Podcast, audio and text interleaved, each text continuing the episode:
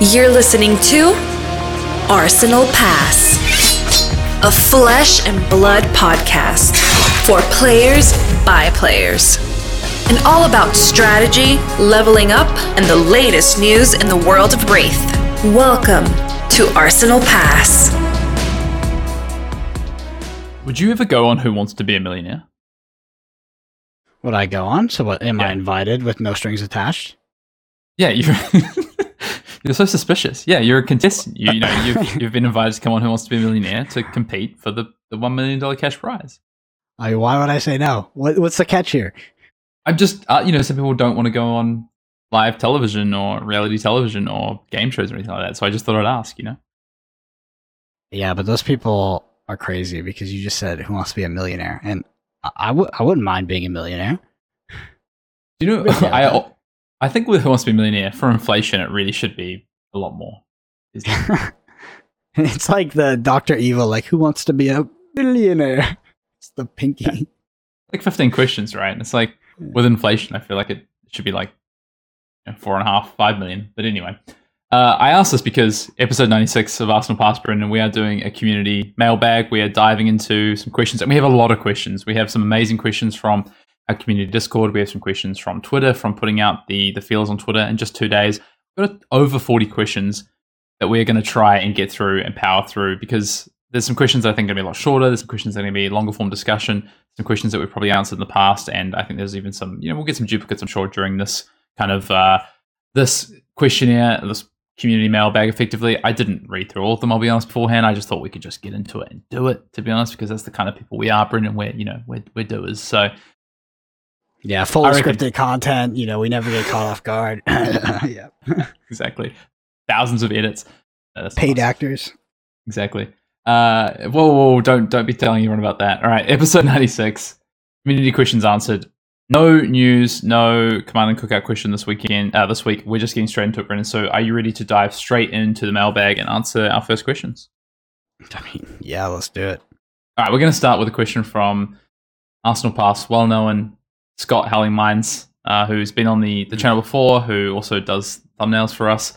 And Howling Minds asks, or at Howling Minds on Twitter says, Following the recent acknowledgement of the bond between a player and a legendary when discussing Crown of Seeds ban, do you feel Flesh and Blood needs to depower legendaries to prevent a trend of having to ban around the problem? Start with a spicy one, Brendan.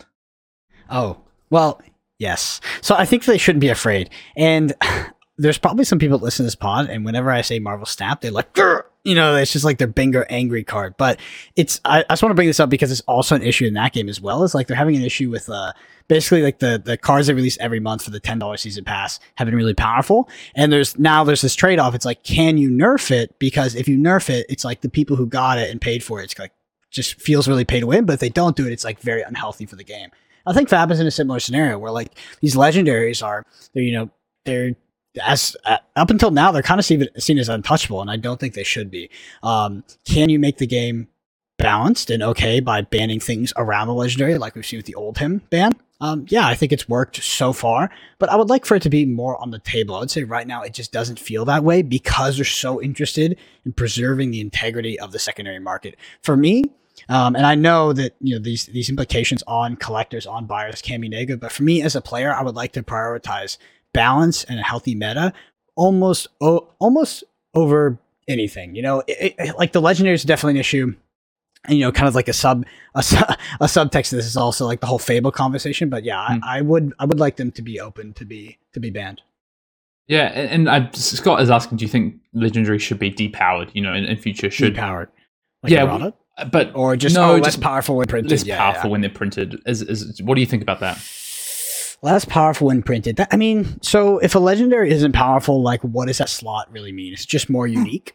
Um, Silver and palms? That could, They what? silver palms. Yeah, yeah. True. Some do miss. You're right. Um, should they be depowered?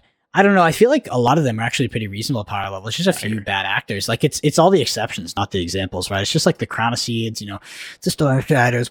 Shut up. Um, you know, all these. There's a couple of them that are just so strong, and the others are just they're quite reasonable. So, should they be under? Should they be depowered? I don't know. I think the power level is currently okay. I just think we have a few that sort of exceed our our base power level for legendary, and that's that's what's led to problems.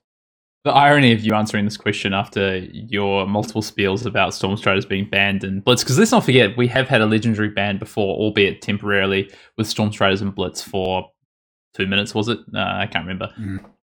But look, so I, I agree to an extent. I think I don't think they should be afraid to make legendaries powerful. They're legendaries. I think they need to be powerful. They need to be cards that are enticing. They need to be marquee cards for these classes, these heroes. They need to be cards that you want to play. And I think that's good for the game. But they also, yeah, there's a there's a balancing act there. What's the answer to when they get it wrong or when it's not quite right with the rest of the meta? Is it to ban out a lot of things around it to try and balance that and make that legendary work and, and still have people be able to be attached to it and be able to play those? I think it might be, to be honest. I think that might actually be the answer, is what LSS has gone with so far.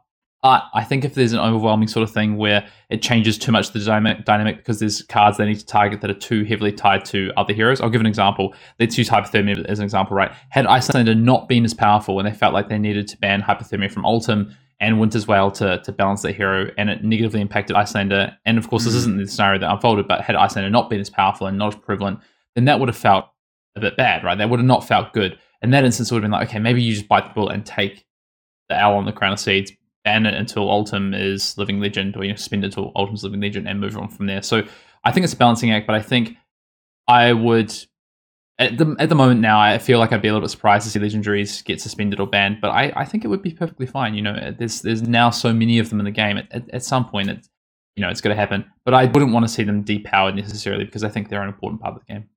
We've got a lot of questions, so I'm not going to tangent too hard. But I, one of my least favorite things about Flesh and Blood balance and banning, and you know all these, whether it's bannings, errata, suspensions, is that they are not willing to delineate between heroes at this point. You know, maybe it would be too complicated when maybe it wouldn't, but it does feel really bad when something does get, you know, something is banned because there's a particularly bad actor. So like I think back to Blitz and Iyslander Stormstriders, and like that was, I think it was it was pretty rough. It was pretty rough on Kano, and it was like, you know, Kano was still Kano was strong, so you could make the argument that it should have been. But what happened was that Iyslander was still like the best freaking deck, and then Kano just like sucked. And it was like, mm, come on. So yeah, I, I, it's just I want to bring that up. It's, I hope, I think that I want them to be able to sort of, uh, you know, ban things just for certain heroes in the future.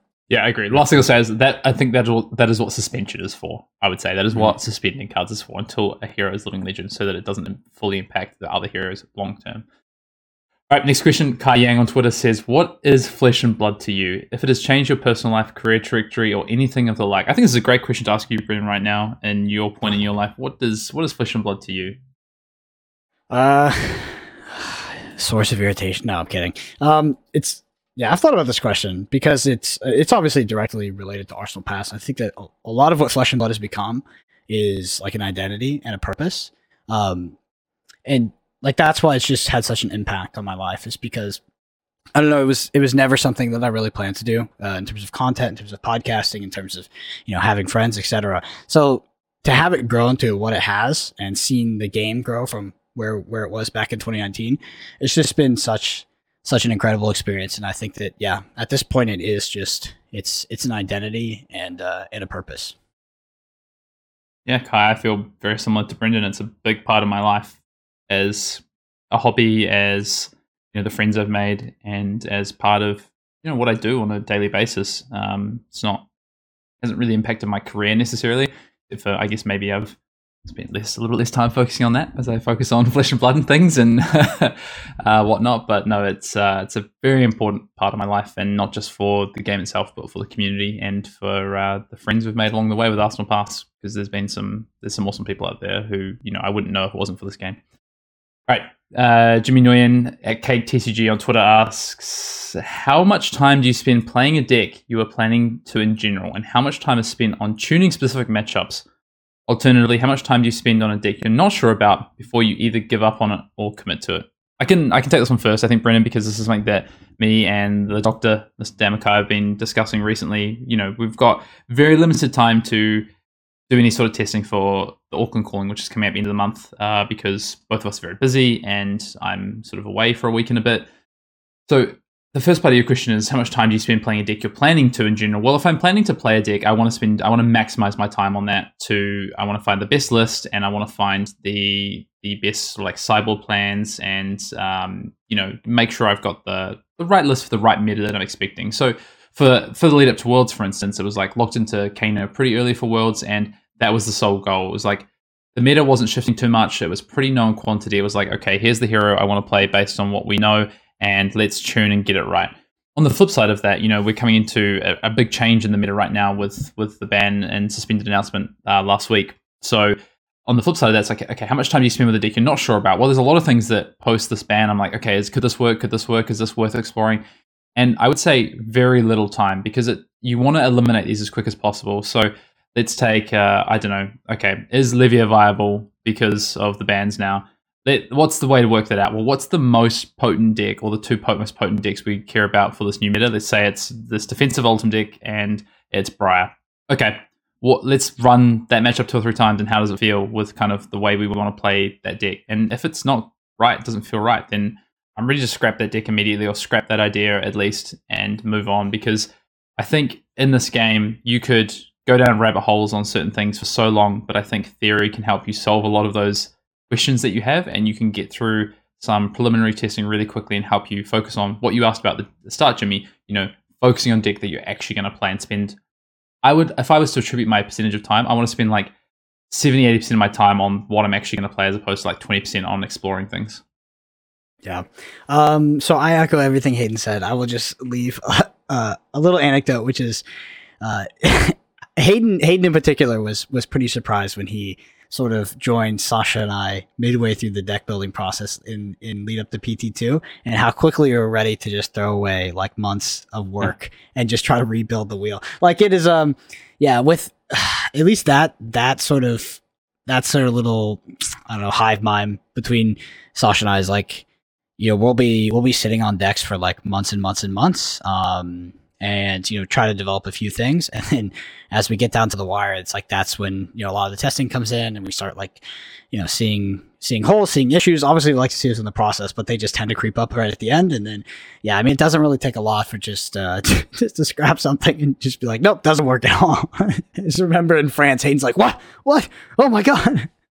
Yeah i think that was like yeah some dissonance there between the styles of how we like to do things it was very, very extreme. I, yeah, it's it was. I, it was, was extreme. extreme. Yeah, it was extreme. But like, I mean, that's that situation we're in. Like, we brought a deck and it sucked, and we're like, oh god.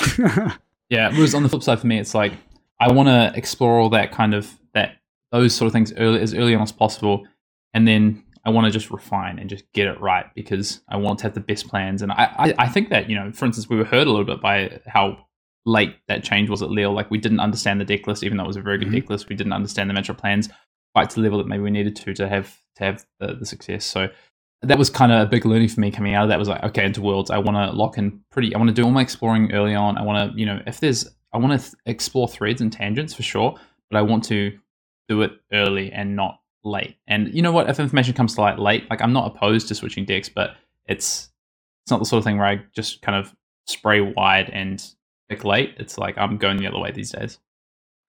yeah, uh, next up, Jesse Harper at the Orknot on Twitter says, "Have you ever or asks, have you ever had to retrain on your fundamentals after realizing the way you thought about value or a specific play pattern was wrong? If so, what did you do to help make that adjustment?" Uh, I have, I, I definitely have, especially in regards to like Iyslander. I remember the first I, the first time I picked up the Iyslander deck, I was just playing it fundamentally wrong. It was like the spell version, the spell deck, and I was just like focusing way too much on trying to play on my opponent's turn, give them frostbites, and doing all that silly stuff, and didn't really understand what the deck was actually trying to do.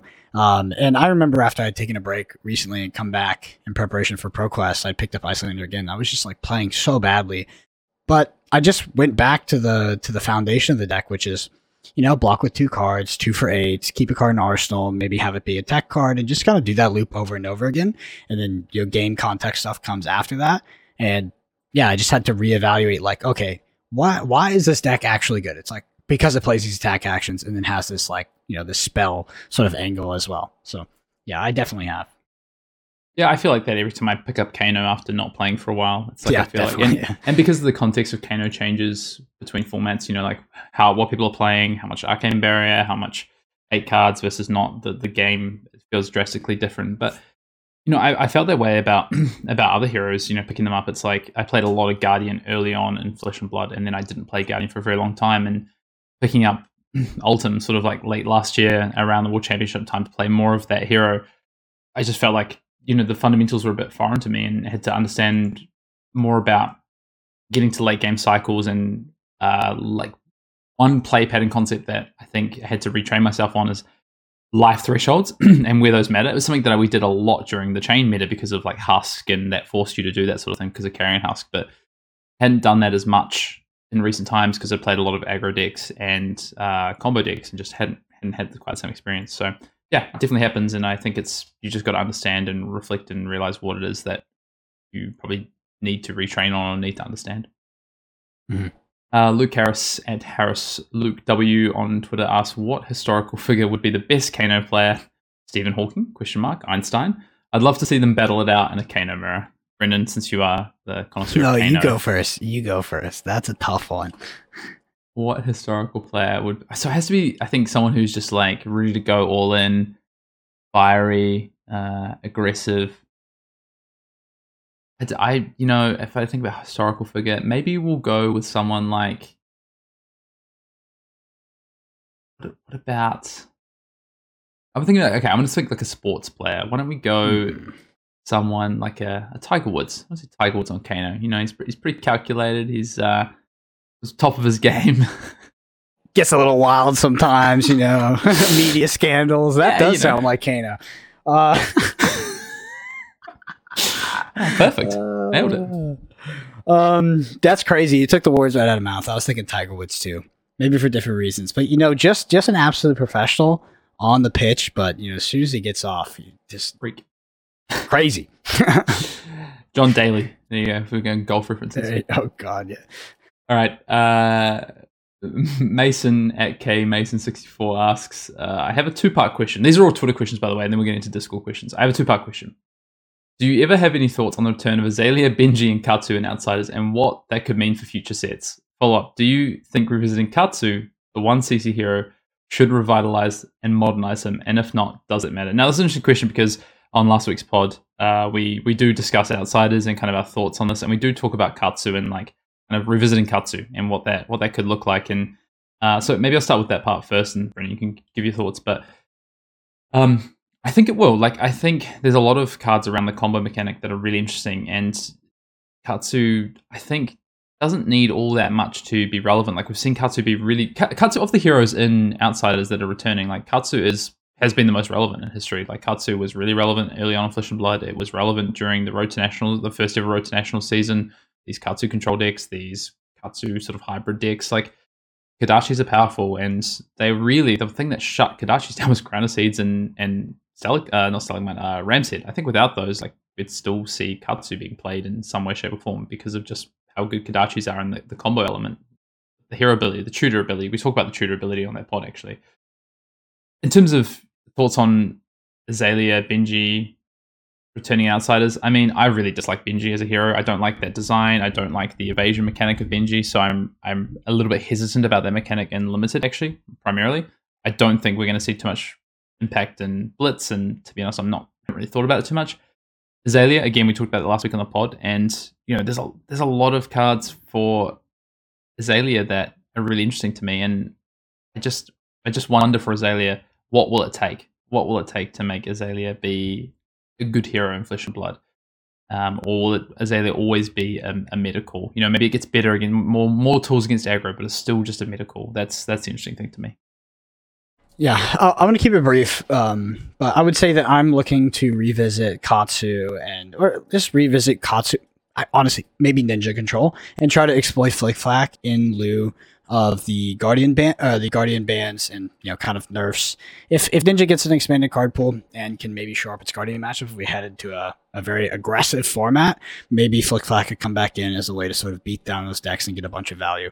So honestly, that's what I'm looking at. Uh, Phil at Phil Bickle says, "Do you or ask? Do you prefer sets like Everfest and Dynasty for releasing cards to top up the least successful heroes, or putting strong cards in precon decks like Dorinthia vs Rhinar with glistening Steelblade and run through?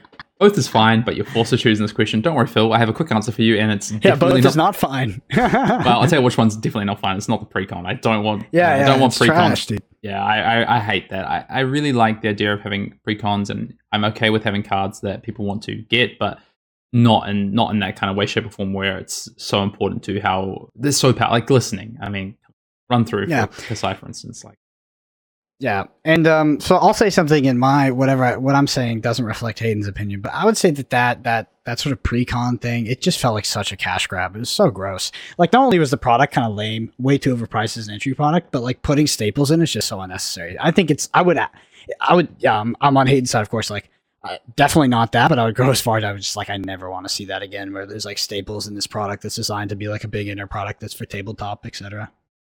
Yeah, I want introductory product. I want products for people to be able to like show to their friends and pick up the game. It just, I think the classic battles kind of missed the mark a little bit on a few things, price, cards, etc. So yeah. Um, James um, Kendi Zolka, great guy, James. Shout out. Uh, do you think cards and minigames should be shaped for more engageable and rewarding growth for new players? What does that mean? Does that It's mean a very big question. well, I think I think James is asking, you know, do you think that the design of Flesh and Blood moving forward and the way that metagames are shaped through, I guess, design, but also maybe banner suspended, all the decisions that LSS make need to be more focused for newer players than they are currently. And this comes back to, you know, the discussion around Mm. variance, I'm sure, and all these sorts of things. I have a thought on this because I've been thinking about it a lot for, for newer players. And I, I think to a degree, but also let's think about the kind of principles and the strengths that Flesh and Blood has been built and designed on. And it's this competitive gameplay that has lower variance that is rewarding to master and get better at. So, yes, I think some experiences should be good for new players. And we talked at length about this a couple of pods ago about star of the show, right? As as a actually, I think we we might have talked on our, our Patreon pod. Maybe I can't remember we talked about it, but we talked about star of the show as this kind of idea of, you know, looking back on it, was it was it good for the game? And my kind of kind of guess concluding thought was yes, to a degree, I think it was good for the game. It was you know accessible for new players, etc. But also there was some real feels bads about it. So how do you execute that without you know completely alienating another you know other sides to to the player base? So I do think there's a responsibility to make it you know more engageable and rewarding for new players, but also at the same time, I don't think you can alienate the the current player base. Yeah, so I I think that if you add in if you add in too much variance to try to increase like the new player experience and make it more approachable, like you risk it's it's it's a very very fine balance and you risk losing the essence of flesh and blood and what makes the game so good and, and probably the core reason why a lot of us enjoy it. Um, I, on the other hand, think that Starvo was actually really bad for the game. I don't think that variance is inherently bad. I think that variance exists in the game. People don't give enough credit. Like I think that Briar and Fai are relatively high variance classes. I think that Starvo was just like a built-in feels bad when the game outside of the game win it in deck building kind of kind of deck. Also, like what people don't remember about Starvo is that deck just made most other decks it played against not function, and it was terrible to play against. And people playing it didn't really particularly enjoy it on the aggregate from at least my Yeah. no, honestly, from No, people, right, right, people came up to me at these tournaments, like uh, Indianapolis, I remember specifically, people that were like 6-0, you know, 7-0, etc. And they were like, yeah, man, I hate this game right now. And because they're just playing Starvo and they really didn't enjoy it. And yeah, so I, I wouldn't like something like Starvo, but I just think that for Flesh and Blood to be more approachable to new players, it's not it's not a variance question. Um, I think that it's more a question of creating products that are better for introductory players, better for kitchen table, etc. Like if we had just like proper, I think proper dual decks, proper proper sort of introductory products, I think that it would it would go a long way for the game, and maybe an expansion on things like PVE and UPF would also do a lot for the casual Mhm. play base. Yep, I think we can end it there. The last thing I'll say is I think if you think about some of the things when you show people this game, what are the things that they hook onto immediately? It's like, wow, that game felt so close. Wow, there's so many decisions to be made during a turn. Wow, I get to, you know, interact on like a turn to turn basis from turn one. Those are the things people like about the game. As new players, you've got to keep those, I think, fundamental because they're also things that players who currently play the game like about. Uh, Jake Warburton asks, what do you guys hope Uzuri and Riptide text boxes say? Uh, I don't even know where to begin, to be honest with this. I, I just hope that whatever Riptide does with traps is interesting, it's good as well, and it is not uninteractive. That's all I hope for. Mm. Yeah, I hope that it's like actually good and not just cute. Like, I don't know. There's been some examples of that. Like, uh, I guess maybe Arakni is a little bit of an example of a, an, an, Agree, yeah. an idea, and the execution just kind of ended up just being like, mm, it's not quite there. But outsiders could expand on Arakni specifically. Yeah, I just hope the trap thing is not a gimmick. You know, I hope it's uh, it's actually like a cool way to engage, a cool new way to approach traps and engage with the game, etc. I know it's broad, but like, God, who knows with this uh, this new hero? I also just don't want it to be like because of how traps could be. They could be super uninteractive, right? Like I want to make sure that they still you can still interact with them. I like the ability to pay for the current traps we've already seen. For instance, um, Uzuri. I don't know. I just hope that you know it has some sort of flavor of an assassin, a ninja turned assassin. You know, that's what I would like to see. Whether that means that we get some sort of similar feels to ninja from an attack perspective, but uh, uh, you know, assassin style from a uh, an on hit or disruption. Uh, Ronnie at Lord Yurka asks, "What card do you think will rise from the ashes and get the wounded bull treatment with the recent bans and suspensions?" I guess what Ronnie's asking is basically, you know, what cards from previous history in this Hmm. potential current format might we see that we haven't seen before? It's really easy. It's Titan's Fist. Yeah, I mean that's a good one. I mean, I was hoping it'd be uh, Annals of Sutcliffe, but it's um, it's it's not. Mm. I mean, yeah, is there other cards? I mean, I don't know. Like, Wounded if, Bolt if, treatment is Titan's Fist, right? Like it's just like it's a limited card, and like Old Oldhim is just still it's probably still going to be good after the bans. Like I feel pretty confident, it's still going to be good after the bans, and like it's still going to be swinging like a one hander occasionally when it needs to use a shield. So it's Titan's Fist, maybe Sift, maybe. no more. Um, RFL asks, "Do we know we so we know you both like gameplay feel of heroes like Kano and Reinhardt, but what Fab hero is your favorites aesthetically? Your favorite aesthetic hero? Hmm, that's a tough one, actually. I think that it is Viserai. Um, I just think that the whole Runeblade thing is super cool. Uh, I, I honestly loved Viserai as soon as it was released. It was just like initially the gameplay was not super fun on on him, but it became fun, and then they banned the fun part out of it. but yeah, Viserai I think is the coolest theme. I also I really like the Wizard theme, to be honest. Like I really like uh, I really like the Iyslander theme, um, and Kano. But yeah, what about you, Hayden? Uh, I I really take like your Metrix. answer with Viserai. No, Oh, no, Metrix, I, okay. I really like met- yeah. So the, the two kind of areas I'm really most interested in are Metrix and um and the demonastery. So it would be Viscerai and, and Dash. I think the Dash at this point, I feel like just outstated welcome a little bit. I want I want something. I want a new mechanologist from Metrix. So, but it would have been Dash previously. I think I, the steampunk aesthetic is really cool. So, yeah, great question. Um. Dihimono TCG asks, in a game like Fab, where you draw up your hands at the end of your turn, the concept of control decks is very different from other TCGs, as you can't deny their hand resources. And thus, it's hard to not connect control with fati- fatigue in Fab. What do you think a good control deck conceptually should do and achieve? There's a Hmm. huge question. yeah.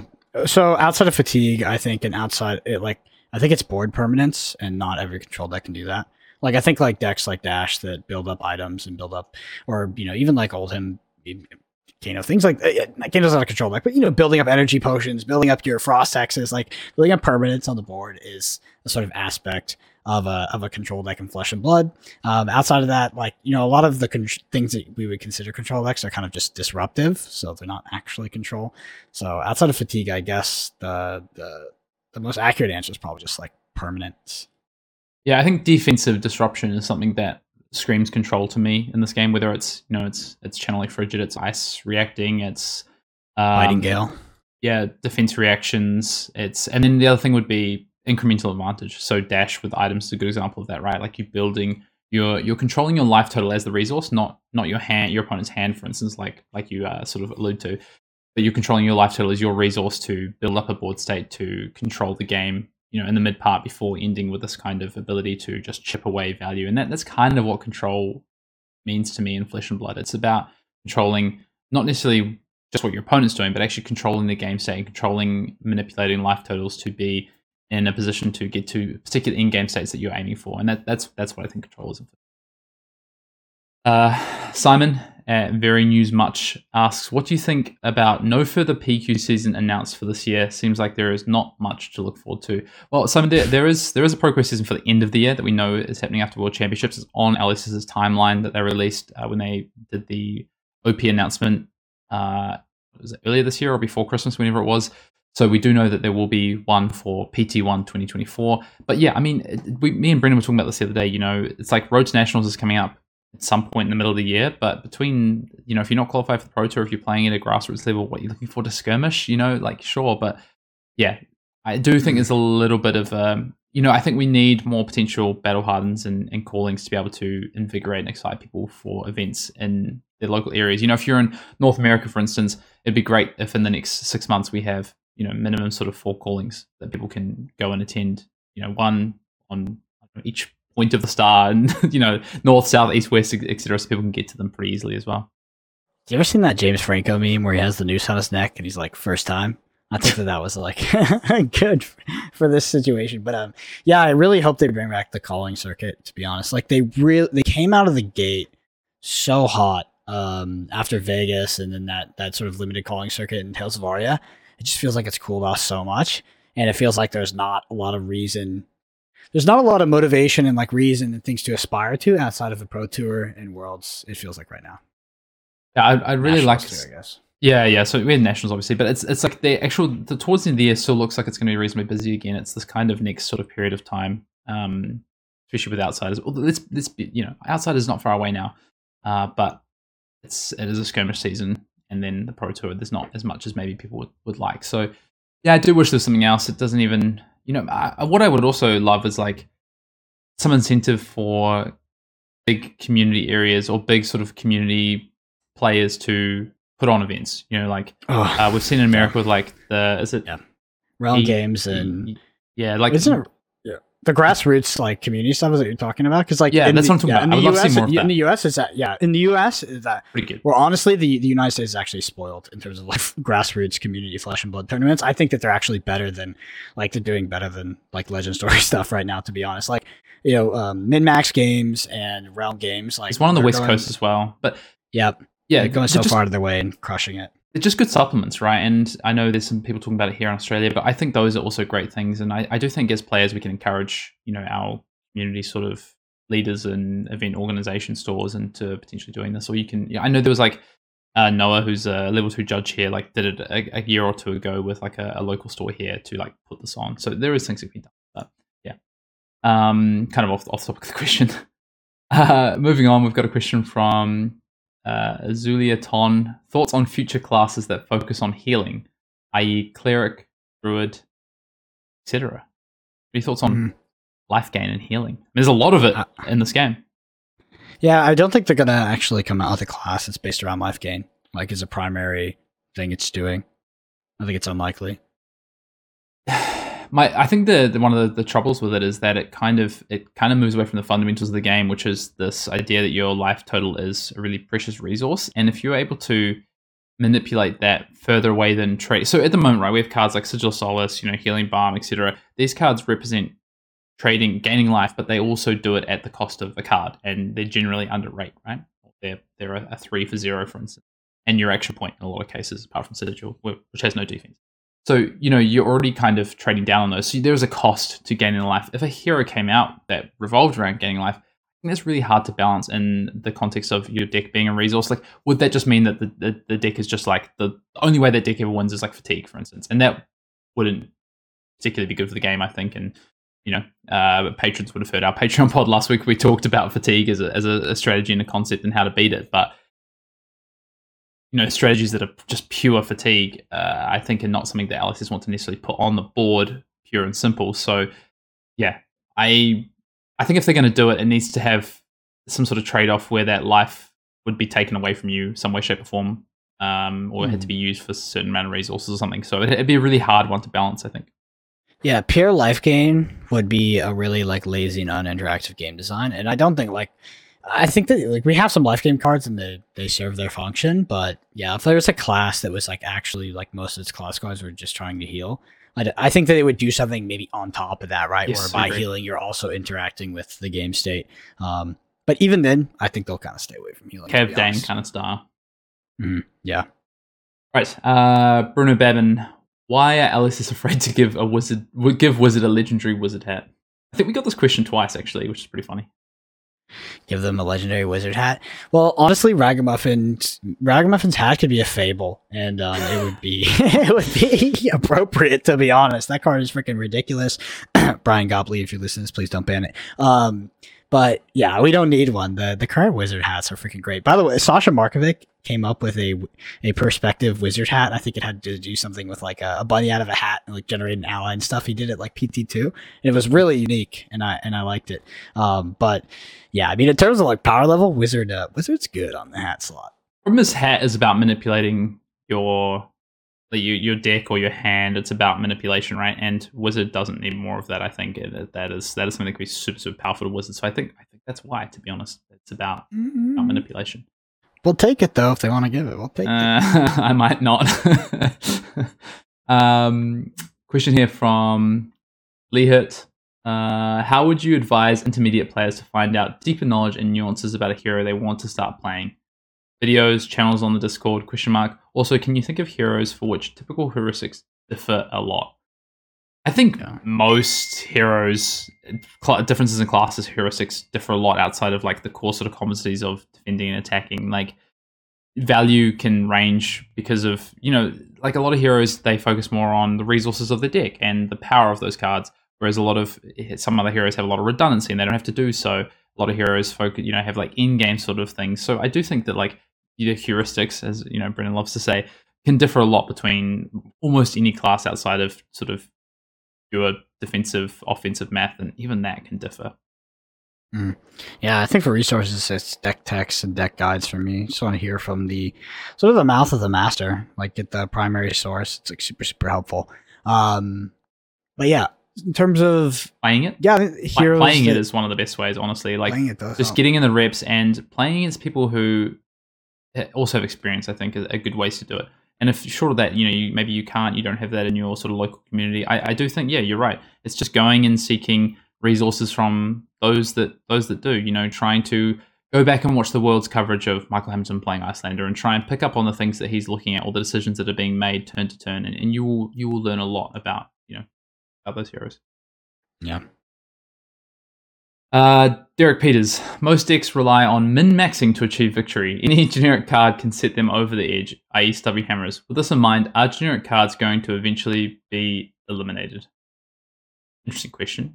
I, I, I get what Derek's saying, right? You know, Brendan, you made a comment to me the other day off mic about sometimes the game can feel a little bit like min maxing to a degree. And while that's true, I think the the ability for us to have disruptive elements, for us to have abilities are ways to push over the top of damage thresholds. So, you know, think about combos and ways to make your cards worth more with synergy. Always going to put that on the back foot in some way, shape, or form. So, I, I don't think that's always true. Like most decks rely on. I mean, you've always got to push damage. Right? You've got to find the most damage to win games. That that is true, but it might not necessarily be on a turn to turn thing. It could be across multiple turn cycles. It could be you know hedging cards, sandbagging cards for certain other cards to come up. You know, Mordred Tide's a great example I don't get the most out of Mordred Tide? Sometimes I have to hold on to that card to do so, or pitch it for second cycle, for instance. Mm-hmm. Yeah, I think the generics aren't going anywhere. Um, hey, now I was wondering. I was wondering, by the way, can I ask? Can I ask you a question? Can I have a question on this? Part? Go for it. Go for it. Yeah. So, do you think that the hero, the like the heroes in Flesh and Blood, like a hero, like we don't have colors, right? We have heroes and we have mm-hmm. classes. Mm-hmm. Do you think that's limiting to game designs if you look at sort of Flesh and Blood in perpetuity? Uh, no, I don't think so because I think you can always bring in new classes and talents that enable you to shape the way that, like, if you compare it to colors or to factions in other games, right? The thing that a lot of those other games don't have and can't do is you can, in Flesh and Blood, they can put a talent onto it to put a spin on that. Now, that brings its own sort of issues with balancing and sort of ongoing gameplay and, and you know, what they might have to do to be able to understand that. But I do think that there's always going to be avenues to go down with game design because of that. Because mm. you can balance the use of class specific cards, you can balance the use of uh, talented cards, and you can balance the use of generic cards, I think, to do that. And that's why I think generic cards will never go anywhere. I think we'll see less of them because we have, you know, Welcome to Rathe and Arcane Rising proportionately gave us a lot of strong generics, which made sense because we needed them to support classes that didn't have deeper support from a class level. You know, we only had one set for each of these classes. Now we have all these supplemental sets, we have classes being revisited and these heroes have more access to class cards, so we, we need less generics than we did previously. But think about Arakni, right? Arakni shows up on the scene. It's like, oh wow, you know, we need to fill this with more generics than we would for other heroes because the class pool just isn't as deep. But we have access to these these powerful generics from the earlier sets, and that was a fundamental base that I think purposefully LSS decided to do. get Sink Below in there, get Unmovable in there, get Snatch, get Scar for a Scar, get Inline Strike, get these cards in there early so that these heroes can continue to have access to these while building out the base of, of the card pool. Mhm. Uh, great question from Brendan Patrick there and from Derek. Aggro Blaze 96. The difference in a good use of Stalagmite versus a great use of Stalagmite. This is a topic I would love to hear you discuss. I I mean, I think this is probably left for your, your guardian experts, but I can give you a quick example of this. People will often use Stalagmite to prevent, you know, three. So say it's a two damage from the actual attack coming in. That's a bad use of Stalagmite, right? If that Frostbite is not relevant, that is a bad use of Stalagmite. Now, if that Frostbite is relevant to maybe stop your opponent playing the last card in their hand and arsling it, that's a you know maybe a medium use, bad to medium use. Let's say you know you think they have a zero four left in their hand and they have no resources left, and you block so that they get a Frostbite and they can't use the last card in hand. Medium use, but they're going to get that card next turn. On the other hand, a great use of of Stalagmite would be you know your opponent has one resource left. You know that they're going to play their zero four with go again into their Rosetta Thorn, and you have no more defensive capability left after this. All of a sudden, that Frostbite and that Stalagmite block defends for two stopping the four coming in and stopping the four coming in from a Rosetta Thorn, you know, could be could be up to ten damage. And even if they do play that card, they've now lost the card from Arsenal for next turn. So that's what I would call a, a great use or a good use of Stalagmite. Yeah, I I mean the the best use case for me were back when you would play Starbow against Prism. Stalagmite would often block like you know six to eight. And you just wait until like if it's a if they have heavy go again and you can kind of predict the resources in hand. It's like if they can't get past that frostbite, they're going to be looking to put a sort of long combat chain on you. It's just that's when you should be using Stalagmite. I think Stalagmite's also pretty important in blocking like or disrupting like key turns um, Mhm. as well. So like not all turns are really creative equal. Sometimes there's a you know sometimes there's tons of uh there's like eight prismatic shields on the board sometimes there's two sometimes you have a channel mount heroic on the board sometimes you don't right and like a lot of times you're saving your stalagmite for those critical points it's just like but at the end of the day yeah spectral shield uh, at the end of the day you're you are just kind of doing the math right um and i think Yes. you want to be getting vastly more than two out of your out of your block Yeah, you big turn like big fire turns, for instance. You know that frostbite can prevent them from pushing. You know, it's like it might stop them from getting the the, the attack they need off lava burst, for instance. You know, like that to get that off. It's there's it can be really impactful if used in the right way. Um, JB CNC uh, JB asks CNC and E strikes are used in many top performing decks. Expensive, keep newer players from joining the game, and also hurts the performance of certain heroes. Azalea versus CNC. Do you think the game would be healthier if both of these cards were banned slash limited? No, I think they just reprint them to uh, stop kind of like or st- kind of stem the first issue you talked about, which is like them being expensive and I guess being prohibitive to new players. Uh, it hurting Azalea. Kind of sounds like you've been on the other side of that board from that question. I mean, Command and Conquer has a lot of other use cases than just bowling Azalea. Like, it is a very important card in terms of like stopping decks that just hoard their arsenal and try to do a five card hand without interacting with the opponent at all. Stop cards that are playing a million defense reactions. Like, Command and Conquer has a very good use case in Flesh and Blood. And like, if you think it's bad now, if like back in Arcane Rising and Crucible of War, it was in like literally every single deck. Like the aggro decks played it, everybody played it because the format before that, Welcome to Rathe, everyone played defense reactions. So the Command and Conquer you see nowadays is actually pretty reasonable. Um, Enlightened Strike, yeah, I don't think it goes in every single deck. To be honest, it's just like it's just a really really good card. Um, and I think it's I think it's a fine card to be honest. Uh, yeah, I, I've also personally I have no problem with them reprinting it into Oblivion. Um, and yeah, so the, the price thing that can be solved. Yep. I, I mean, I did my piece about generics before. I think powerful generics are really important to this game. I think LSS printed them for a reason. I can't see them being banned. I wouldn't want them to be banned. I, to your point about the, the first part, yeah, just reprint them. I mean, if the concern is about those cards holding value, I mean, that, that's this first edition, then there's no promise that cards aren't going to be reprinted. And I think these are the exact sort of cards that should be reprinted. So, um, Mhm. especially with Welcome to Rathe and Arcane Rising Unlimited going out of print, I think we need to see these cards reprinted. Uh, last question from our Twitter comes from uh, Duofennel asking scaling of rewards and events. Both EU Battle Hardened was 170 plus and 256 players and only provided basic 2000 prize pool. Of course, they sold out because people are hungry to play, as despite the size of the player pool, we haven't had a calling since Leo. So, not really a question here, but I, I think uh, Duofennel's asking us to talk about the scaling of rewards and events. Yeah, I, I think this is why LSS have come up with the the, the, the Mhm. scaled calling, you know, the different tiers to calling to kind of prevent this from happening. Um, I think what it shows LSS is we need more events in Europe. Europeans are hungry to play this game. People are traveling from all over Europe to play these battle hardens. I know, you know, with the Germans flying to both the battle hardens have happened. In fairness, though, we do have a few battle hardens come out. We've got Bologna, I think. So we've got an Italian battle harden coming up in the next couple of weeks as well. They they are happening, but I do think, yeah, it is. We do need calling announcement for for Europe. But I think the battle hardens themselves look. The way to do this is run more of them, and I think keep the prize pools the same. And if because you can return on the investment from the players showing up, and if you get you're getting all these players, well, yeah, people want to play, but I just don't think that you can. There's a limit to how much you can do, right? Like, where you can have an event every weekend. Uh, it's hard. Mhm. You can increase Yeah, prize I- pools, I guess, based on players, but I think that's what the scaling callings is going to do. I love I love the concept of scaling prize pools. To be honest, I think it's super super fair. Um, And invites as well, right? It's like okay, battle hardened is over Yep. 200 players. It's like maybe you know top four get invites, for instance. You know, like I guess they have to balance it off with how many invites they're wanting to give out, and that that is the tough piece, obviously. But I think that's something that yeah, LSS should look at. Right, Discord questions, Brendan. Uh, question from Flake. I love you. Question: Do you love me? Of course, we love you, Flake. You know, we- he knows that. Uh, well, Brendan maybe not. Uh, Fortunas on Discord asks: Is Brainstorm one tome away from being playable? Hayden, Uh, probably. Yeah. How about I'll, I'll say yes. I don't know, but I'll say yes. is it better? I mean, it depends what playable means. Like it's playable now.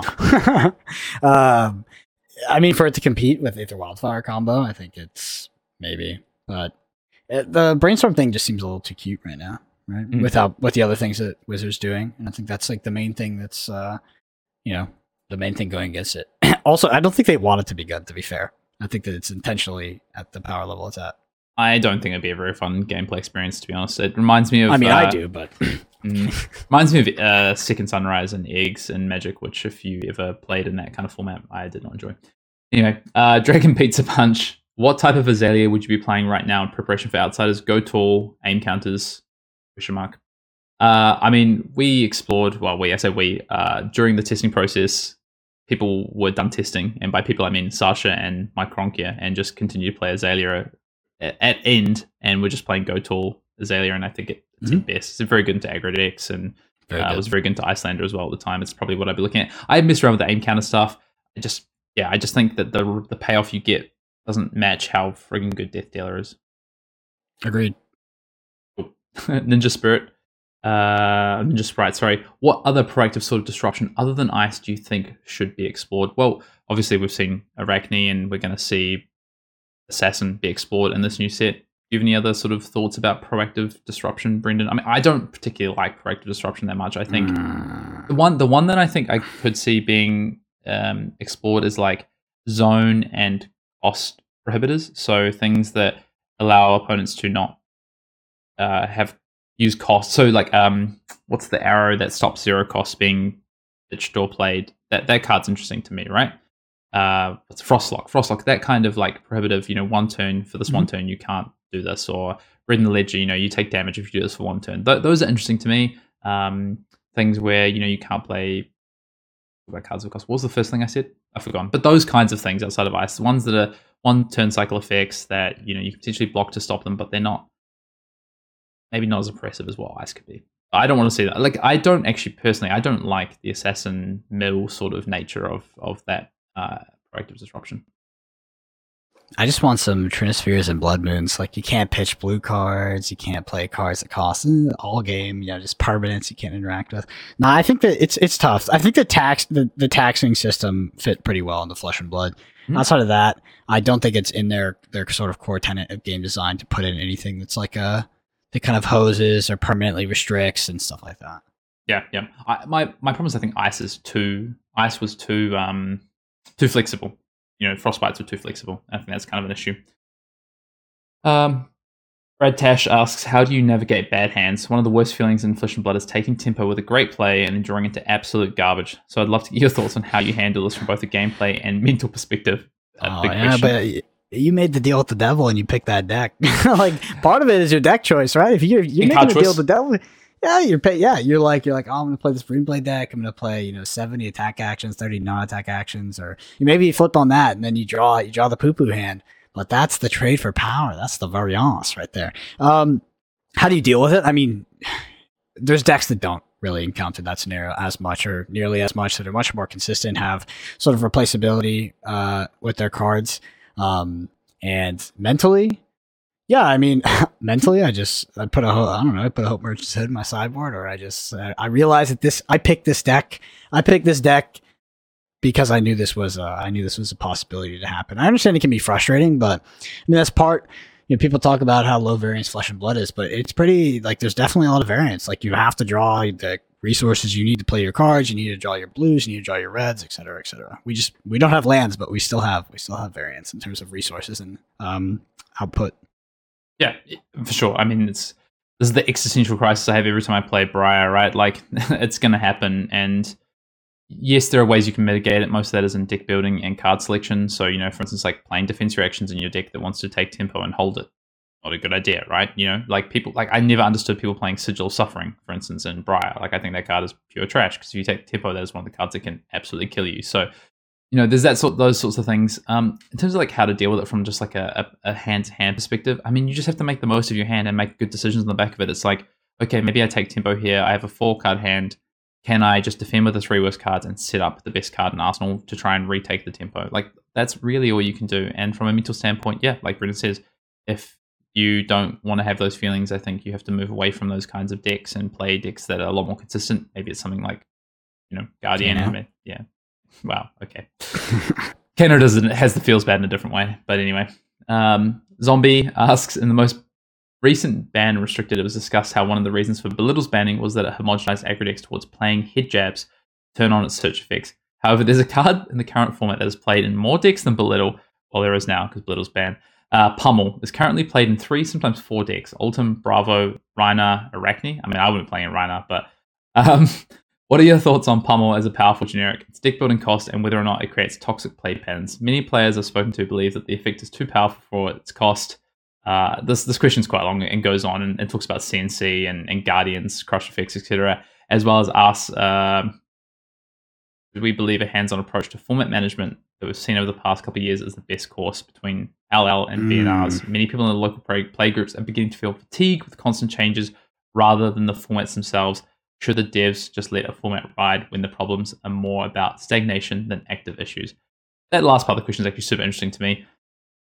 I think for competitive integrity to make people want to go and play these competitive events, they do have to freshen events up, especially when LSS is committed to not releasing too many sets at a time. But, you know, people did say maybe they could have let this format ride out for the rest of, you know, there's no Pro Tour, it just goes to these callings and then we're done and we have outsiders. Could we have just let this this format ride? Maybe, but we were going to have a lot of convergence on two two to three decks uh, for this last month of the format, if not. So, you know, and the answer to that is you've played ProQuest. If you don't want to play this format for the last month, you don't have to, right? So I get it at a, a local level when you're playing armories week to week, it's a bit different. But um, yeah, I don't know. That's a tough one. I, at the end of the day, ban, ban suspended is for balancing. Living Legend is not for balancing. Okay, that that's that is definitely true, and yeah, uh, it's it's it's very very fragile. It does look like we're going down the path of just like heavy handed, um, heavy handed sort of influence from mm. the publisher in terms of banning, in terms of like artificially freshening things up. You know, like I, I did think that the PT like the the pre pro tour ban was pretty feels bad. It was like a little bit too short notice. I, I wasn't a fan of it.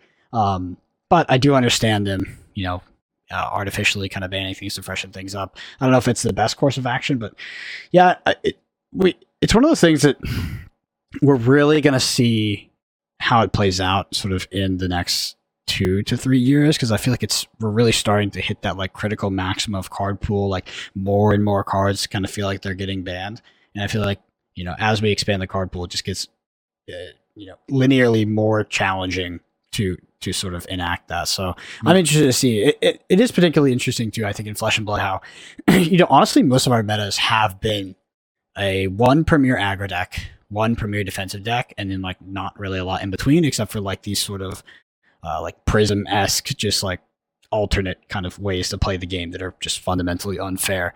And yeah, I, am interested to see if we just kind of follow that path for a long time in terms of metas. I don't think we were there last time, but I think we're headed there now.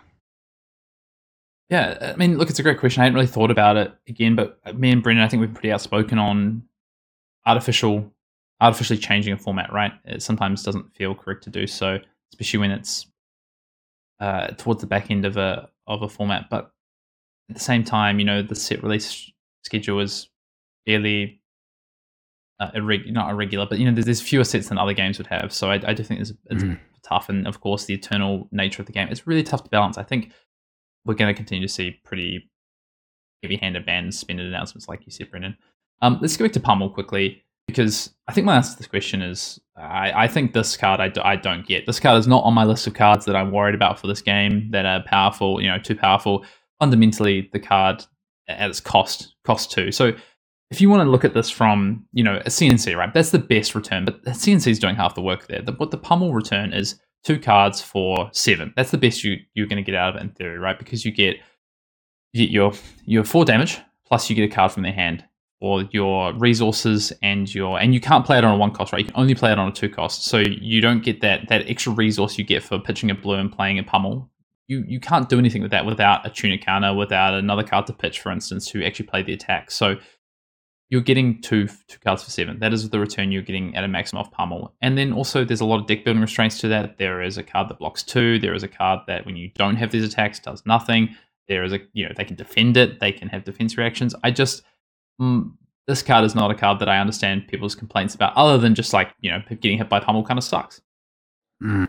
Yeah, I, th- I, actually think the pummel been is really fair. I think it's been around, like it's obviously been around since Welcome Rathe, but it's been relevant in the meta for a long, long, long, long, long time. Like I think what makes pummel really good in Flesh and Blood is when you play it on a two cost, you play it off a tunic, so you're doing two card, you know, big tack plus pummel. And if, if it's a CNC as well, like you're dealing with multiple and hit effects that are all devastating. Um, so that's when pummel actually, outside of that, pummel feels extremely fair to me, to be honest. Yeah, like it's extremely a, fair.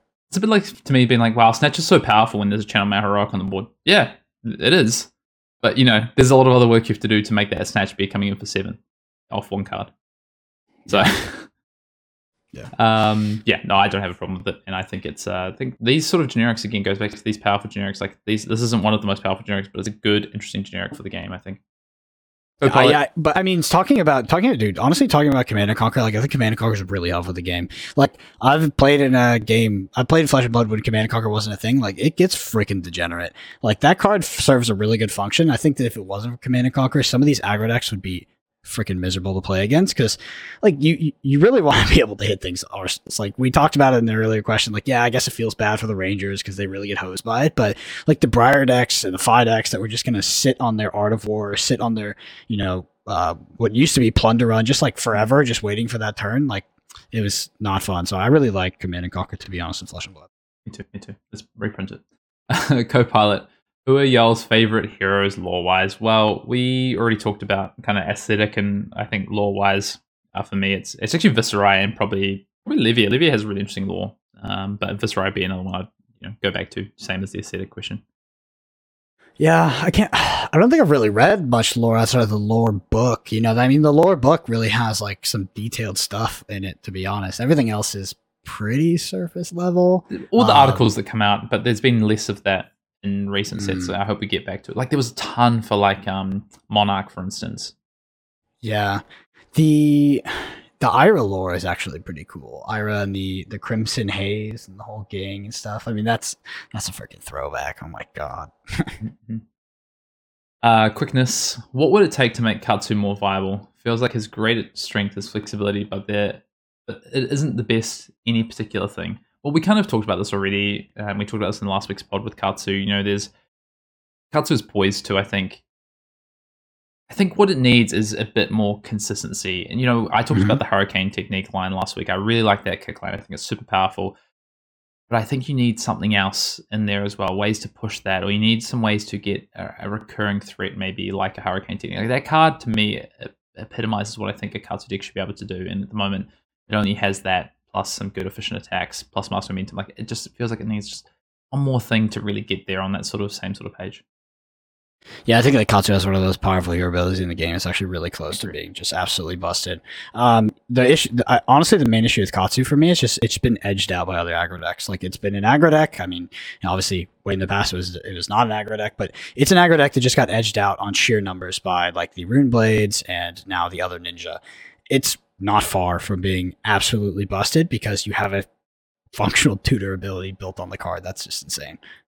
Yeah, and cards like Flic Flak, right? Like, what's most interesting to me about Katsu is not a pure aggro deck; it's a it's a mid range sort of style, and I think, you know, the Crouching Tiger for me, that, that ain't it. You know what I mean? Like, Nah. the, the printing of that helps for an aggro build to a degree, but I don't think that's where Katsu can shine the most. So I think there's a bit of an issue. Mhm.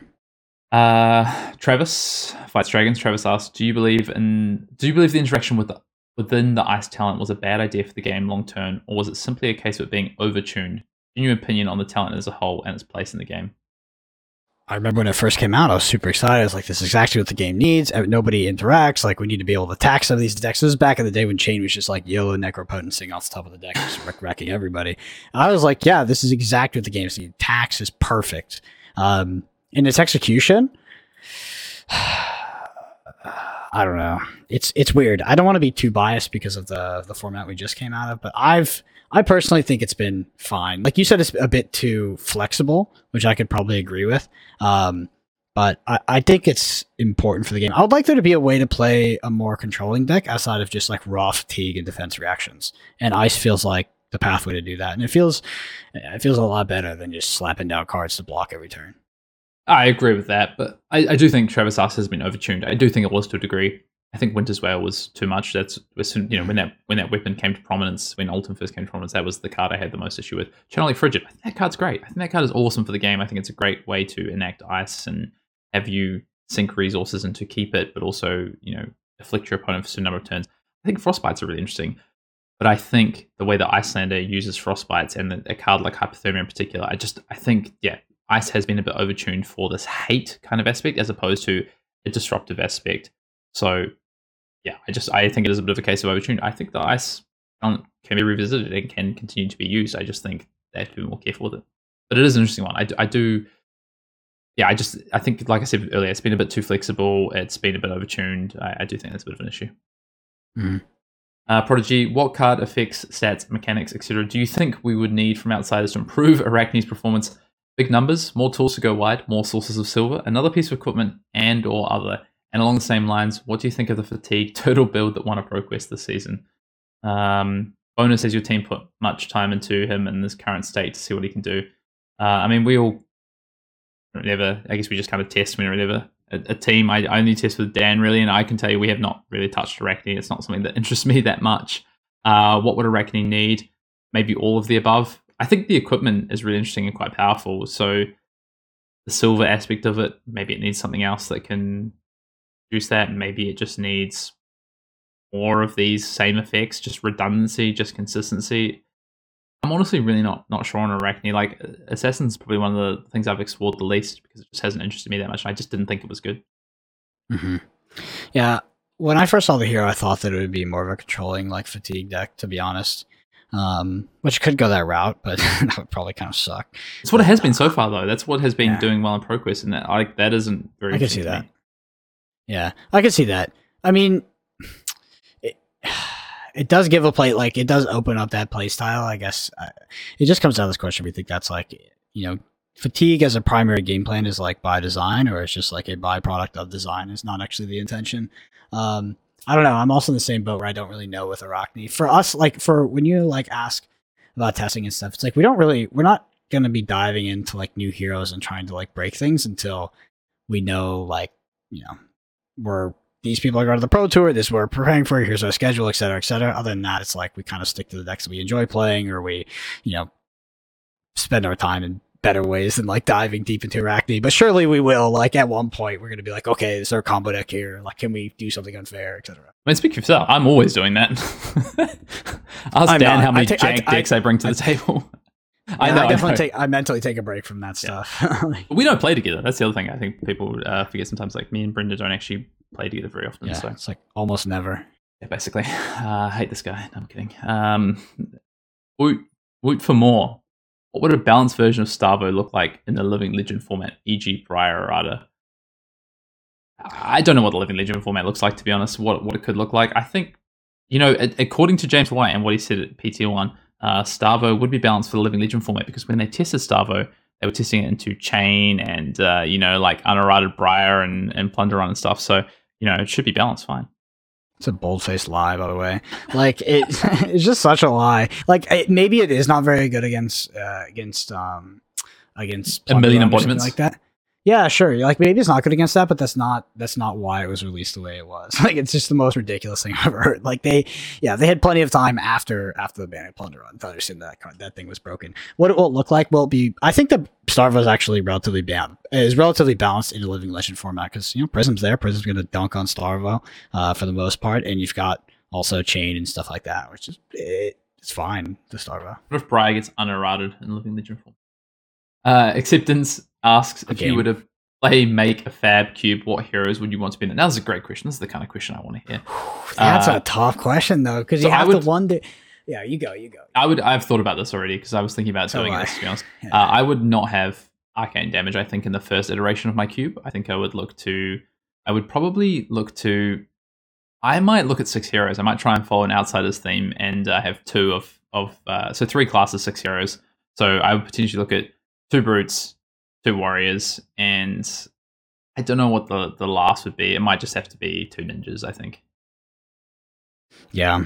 I was thinking a lot about Cube and like how to come up with a Fab Cube that sort of like somewhat reinvented the format in terms of like drafting heroes and like drafting like using a way to like supplement drafting like heroes and, and Mhm. dual classes and talents and things like that. Just so you can like actually streamline streamline like the actual cube drafting part and make it kind of more interesting and not feel as on rails. Um but yeah, I don't know. I've thought about it a lot. Like I, I gotta see my first Fab Cube to believe in it. I gotta see. I might stay away from talents. Is what my kind of first thought is. Just just try and so because I think you can have. Uh, so maybe it was like I said two brutes, right? So maybe it's like you you play you have Kayo in the cube, for instance, but you could maybe even have Levia, but you just have very minimal shadow cards. You can also do creative things where it's like, okay, maybe I have you know more representation. Like maybe just instead of having one of this card, I have like multiple of this particular card, for instance Mhm, um, which could be interesting as well. You know, like a um, a deadwood tracker, a dead, deadwood rumble rather. Rather, maybe you have like three of each of the color, for instance, to try and balance it out. So uh, yeah, I, I, that's kind of how I would look at it. I'd break the rules a little bit. I would maybe look at trying to not have talent. I'd probably look at not arcane damage immediately, and I would I would go down that route. And that's something I might do when I have some time and I'm not playing much Flesh and Blood. Uh, Dante asks, "What was the biggest me- mechanic mistake so far?" Yes, any answer other than Spectra is incorrect, and Alice and Alice should stay away from question mark. Mhm. Uh, I mean, it's probably Spectra. Yeah. It probably is Spectra. Uh, so like when they say mechanic, does it have to be like a word like that or? yeah, I mean, they're talking about like you know, like a, a keyword or a mechanic of the game. Um, so I think I think the biggest mistake was was, I mean it's it's close behind, but like I think Starvo and the Ah. idea were like, no, the idea that you like built your deck and it was like reveal beforehand and it was it was so stupid. Like I just don't know why they thought that was like cool. It, it was just not flesh and blood, right? This idea you draw your hand, you randomly draw these four cards, and you reveal these three colors, and like now you have this crazy freaking ability where you dominate plus two. It's like etc. It's just yeah, I thought that that was just like really atypical for like what the rest of Flesh and Blood feels like. And yeah, I'm maybe happy it's, it's gone. maybe the answer is just arcane damage. I don't think so. I, I'm I don't think so I'm at all. kidding, I'm. Yeah, I just yeah, knew I expect- rile you up. No, no, no. Because like if you came, if you played Welcome to Rathe, you know, like when you're playing Welcome to Rathe, you're like, eh, if it was got super degenerate because of the lack of arcane damage, and like they actually, yeah. I mean, James is telling us that the reason like Wizard was the counter to Drone of Brutality, but they just banned it anyway. Also, once you see Viserai for the first time after playing Welcome to Wraith, you're like, yeah, okay, arcane damage is cool Yeah. and this makes a lot of sense. Um, like J Fab asks, looking for Brendan's reaction to Brian Go's recent tweet explaining the necessary role fatigue plays in Fab. Well, we actually did cover this on the latest uh, Patreon Mhm. pod, but maybe you just give a quick recap because I think you kind of had a positive reaction to basically Brian saying, uh, homework this week for everyone complaining about fatigue is to go and play Flesh and Blood, where when you get to the end of your deck, you just reshuffle.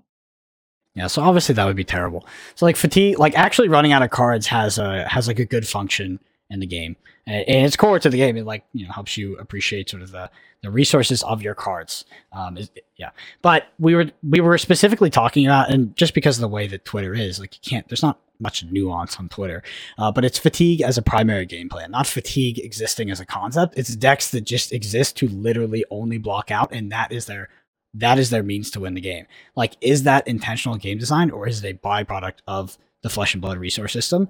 I would potentially say it's a byproduct because, yeah, it just it doesn't feel like flesh and blood. You know, like just raw fatigue because that that that breaks that concept, right? This idea of that fatigue is forcing you to actually um, understand like you know your card economy, et cetera, et cetera, and then fatigue is sort of like this you know blind block with all the cards, block as much damage as possible, almost indiscriminately, and have some way to be net higher on cards so you're running the opponent out at the end. So yeah, I don't know. I, I, I, yeah, we did a whole pot about this, so I'm not going to get into it. But suffice to say, I think it's both good and bad fatigue. So, um, speaking of Brian Go, Mr. Bryan Gottlieb asks, "What advice do you have for the idiot who writes the ban suspended announcements?" Brendan. oh, I think he's doing a lot, a really good job compared to like the previous ones. Like, I don't know, it just feels, it feels intentional. It feels like, uh, grounded. You know, like, well, it feels grounded. It feels like that, like the person behind it actually cares. Where in the past there was some band like at least before Brian went on actually like so like specifically we are talking about like the shake up the PT2 and like Starvo and stuff it just felt like that was really out of touch. And it was like yeah I don't know about this but I think it's good. Like even if like I well the thing is like I do agree with all the bands I just think that yeah yeah I, I actually kind of just do agree with pretty much all of them. It's like it's maybe Crown of Seeds was yeah it's not necessarily the response, yeah. right? It's more there's some maybe some fundamental underlying things that are leading to the ban suspended needs that need addressing for the future. Like that that's where I see it, right? I think the mm. most recent ban suspended and even the previous, I think were good decisions and they were justified and the communication to the community was good. Uh, I think that needs to continue, by the way. I think that communication to the community about these bans to to give the reasoning, despite, you know, sometimes you could say, well, that opens LSS up to criticism because people can start pinpointing things like the crown of seeds, the belittle thing. But you know what? That creates discourse and, and just shows thought process, and I think that's good for the game. Mm-hmm. Mm-hmm. Uh, great question there from uh, Mr. Brad Gottlieb. uh, the Tickler Foundry, Marco asks, do you think the math behind Fab's game system can lead to stale game design? The overimportance of value points often makes many cards dead on arrival or immediately impactful. Is there a way to keep this idea fun and fresh without relying on synergistic combo decks or board states? I, am going to answer this one quickly, Brendan, because I think we talked a little bit about this kind of idea of, of value. And I think the, the good thing about this game is that synergistic uh, interactions between cards is a big part of this game. And I think that is actually what is makes cards not dead on arrival. Like when we reviewed Dynasty and you looked at a card like, uh, I can't remember what it's called, the, the Guardian Blessing that costs one and gains you three life, right? Is it a card where you'd be like, this card is going to see play in this format? No, it's not, right? It's not a card you look at. But because of, you know, these Guardian decks that are looking to potentially play this fatigue style or this kind of long game style and, and gain life to get out of reach, that card is more relevant. And I know we've just talked about fatigue and thoughts on that, but there's cards that yes, they do look bad, and there's some there's some I think outliers where these cards will never be playable, and some of those are limited cards, and that's fine. I think in supplemental sets, those cards are a bit of a crime if they print cards that are just never going to see play because they're just too underrated and and are focused on a value sort of part of the game. But cards that can have synergy, on the other hand, I think are very different. So I think what's more important is that it's not about stale game design. It's about them them reflecting on these cards and making sure that there's ways that these cards can have impact in the future. And maybe maybe we're just all wrong, and all these cards could have impact in the future. But a uh, potions and items from Everfest, I'm looking at you. Mm. I would say yes to the question, like it can. And I think my biggest my biggest concern with um, sort of the value equation of Fab and like these cards being based on. It was just like the homogenization of some decks. So we saw that with like the belittle decks. Like when you see generic cards make them make their ways into like all the decks that fall into a certain archetype or sub archetype, I think it gets a little a little stale because it's kind of hard to come out with like a different version of Wounded Bull. It's not just also like more broken at doing that exact function. Um, or snatch or enlightened strike, things like that. So it's more just you know, homogenization is the issue for me. But yeah. Yeah. Okay. The answer, you, you're right. The answer is yes, but also I think there's so many things that they can do to avoid that that it, it should be a non-issue. Mm-hmm. Um, Zachary, are there any cards from past sets that haven't had the chance to shine that you think will make a big splash and in the CC metagame one day? Push the point and break out, back alley break line stand out to me as cards with a lot of untapped potential.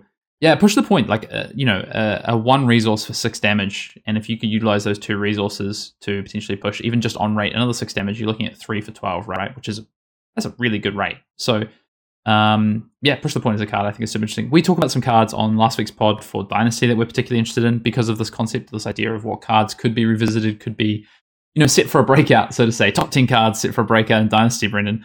Uh, sorry, in Outsiders, which me and uh, me and Brendan do talk about. Any other cards that kind of come to the top of your head that you know you'd just love one day to just sleeve up and, and play? Like I, I think I think Mind Warp's a really cool card. You know, I Mm. love to see that card be relevant. Well, they said push the point, which was actually heavily played back in skirmish season one and two. Um, yeah, it was so I would say- played. it was, it was played. So It I was can give context because I was I, I was I think playing this deck when it first came out because I think Nick Butcher was the first person to put it into his deck on the very last weekend of skirmish season one. I want to say, and then in skirmish season two, it was somewhat played, but it has not seen play since then. Yeah, um, I would say Flic Flak. Like, Yeah. Flic Flak's I could play play a long time ago, but Flic Flak's just like it's it's an above rate card, and it's just not played right now. Um, mostly for the context of what decks it would fit into, uh, and then not fitting the archetypes this decks are trying to push. But Flic Flak is, yeah, that card is super super good. I mean, setup cards are the cards that I look to and, and want to see. I mean, I, it couldn't be, you know, it's a bit of a meme at this point, but Unified Decree. You know, I know that's seen a little bit of play with Helm of Sharp Eye, but uh, that's a card that I, I'm sure. I that see card that's powerful, Might man. be doomed to always suck. No, that card's powerful. Fundamentally, that card is powerful. It just needs the. Might just be asking for too much though. Yeah. Maybe, but yeah, I think exactly. There's a there's a lot of cards like that. I think I would be my my personal take is if I went through and looked at some of the the more setupy cards, those are the cards I would call out. But um, less we don't have time. Uh, Goka asks, "What are your thoughts on your Hyperdriver Hanabi Dash in the post banner suspended meta? I've really been liking the deck, and I think it will fare well into more aggressive meta, but worry about the deck building cost of having to play below rate cards like Crankshaft. Do you think something like this is still worth playing over a more traditional aggressive dash build? Uh, good question. I haven't revisited this deck as much now in the context of the post ban meta.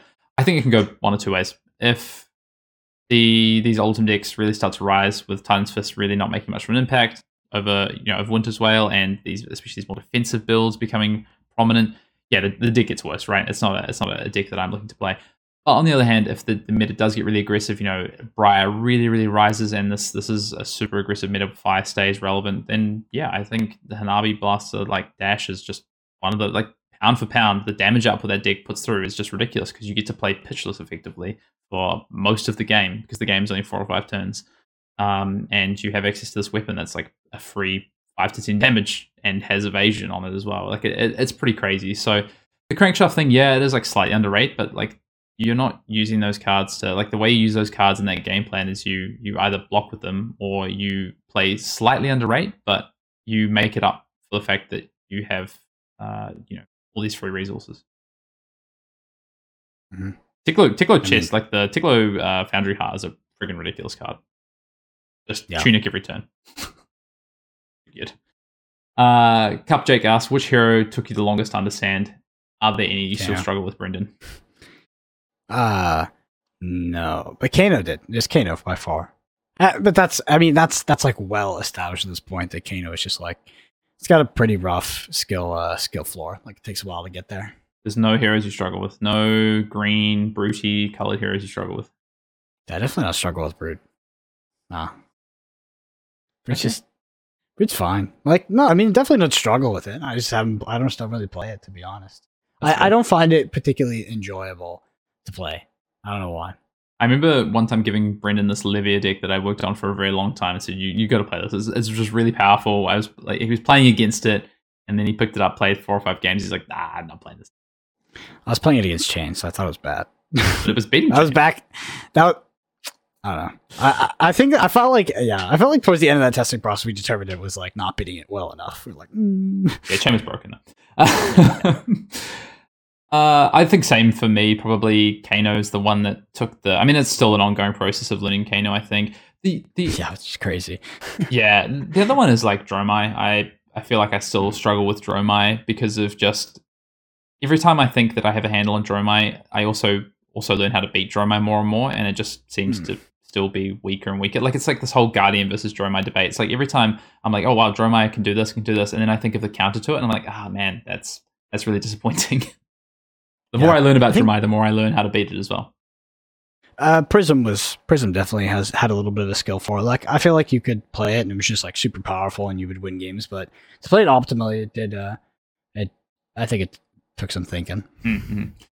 Uh, last question to finish up the pod. Uh, Neurotic asks, is Codex of Frailty as crazy value as I think? This is the new card that we've seen so far, the hybrid card from uh, Outsiders. Since you only just just because we've got Dynasty only just released, you know, since you only discard a card if you've won, which you never should when you play this, it's like playing your best zero cost attack, but you also get a ponder and the opponent gets a frailty, whatever that is. Leave No Witness was already so strong. Now you also draw a card and get a guarantee they have an arsenal when you play it. I mean, we don't know what frailty is, right? But even if you just say it's some minor infliction impact, you know, inflict impact on your opponent, how good is Codex of Frailty? I mean, so what what Neurotic's saying, right, is like this idea of uh, each hero that gets the effect. So each hero, Codex says each hero puts an attack action card from their graveyard face down to the arsenal, and each hero that does discards a card. So I guess the idea is like you play this off like one to two card hands or something, or you play this, then you play out the attack afterwards. You know, you basically play this to get an attack into your arsenal that you're then going to play, and then you get a ponder token, and your opponent would have to, you know, maybe they already have their arsenal full when they just they just get no effect, or they have to discard a card, so they they're not they're not net changing on cards, and you're mm. using this one card or potentially two cards. I mean, that's pretty good. Is it crazy broken? I mean, I, I don't think so, but there's definitely cases where this is going to have a lot of value. I just feel there's also going to be cases where you're like, man, this is a two block that I don't want to return anything in particular because I want to use my arsenal a different way, and I'm a mm-hmm. ranger. yeah, two uh, two uh, like a card that does nothing sometimes is kind of rough. Like yeah, like the thing about prom promise of yeah exactly. No exactly you're right. Like that's exact like that's exact same thing. It's like so you think like promise of plenty which was played um it's just like it refills that arsenal but it, uh, it does it off the like the card itself right? It doesn't like we need two cards to support the like the singular function of one it's like i don't know. It just asks it's asking for a lot in flesh and blood to be honest. Agree. well interesting question to pass out on uh, to finish out on though with codex of frailty and Outsiders coming very, very soon. Uh, that is episode 96 of Arsenal Pass, our community questions answered. We had over 40 questions, which we ripped through. Brendan, I think we gave some, uh, yeah, we gave some pretty bad answers and some great answers. So we'll even out to, I would say, some decent answers, all things said and done. Uh, Brendan, any last things to say before we close out the pod? Nope, nothing to say. Just excited for uh, I'm just, calling Indianapolis is done by the time it's released. Yes. Right, releases right. That was last weekend. Yeah. So by the time when we're recording this, uh, the calling Indianapolis is coming up very, very soon. So excited to see how that meta shapes up personally, and just see where we land in terms of the class constructed. Yeah, it's crazy to see. Insert name here. Won the calling. yeah. Good job. Well done. Well played. Uh, and with Hero, would you have expected it? All right. If you want to find us on Twitter, uh, he is at Brendan APG. I am at Fian underscore Dale. A big thank you to all of the Arsenal Pass patrons. You guys are awesome.